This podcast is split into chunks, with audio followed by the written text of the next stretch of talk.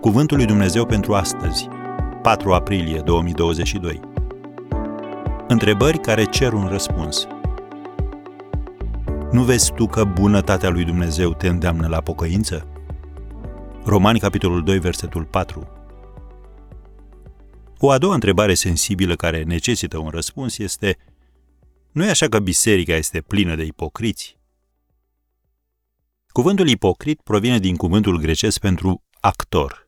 Ipocrizia este practica de a simula credințe, atitudini favorabile, sentimente sau virtuți pe care persoana respectivă nu le are. Cu alte cuvinte, ipocrizia înseamnă prefăcătorie și falsitate. Adevărata biserica lui Iisus Hristos este alcătuită din credincioși adevărați.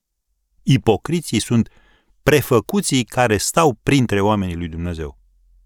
Chiar și Domnul Isus a avut unul printre cei 12 ucenici ai săi, pe Iuda. Dar, să fim cinstiți, există și oameni care au părăsit biserica din cauza ipocriziei. Se pare că în biserică există și destui actori, mai ceva ca la Hollywood.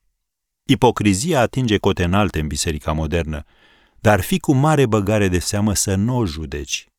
Pentru că există acea zicală care spune creștinii nu sunt perfecți, ei sunt doar iertați. Înainte de a te apuca să faci judecăți în privința oamenilor care fac greșeli și care se luptă cu slăbiciuni, citește și amintește-ți aceste cuvinte. Așadar, omule, oricine ai fi tu care judești pe altul, nu te poți dezvinovăți, căci prin faptul că judești pe altul te osândești singur, fiindcă tu care judești pe altul faci aceleași lucruri. Știm în adevăr că judecata lui Dumnezeu împotriva celor ce săvârșesc astfel de lucruri este potrivită cu adevărul. Și crezi tu, omule, care judești pe cei ce săvârșesc astfel de lucruri și pe care le faci și tu, că vei scăpa de judecata lui Dumnezeu? Sau disprețuiești tu bogățiile bunătății, îngăduinței și îndelungii lui răbdări?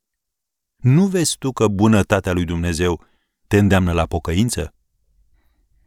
Să recitiți aceste cuvinte din Romani, capitolul 2, primele patru versete. Așadar, nu te îngrijora cu privire la ipocriții din biserică. Dumnezeu îi va cerne, separând grâul de neghină.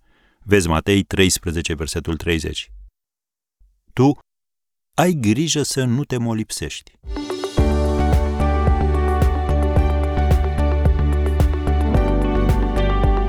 Ați ascultat Cuvântul lui Dumnezeu pentru astăzi, rubrica realizată în colaborare cu Fundația SER România.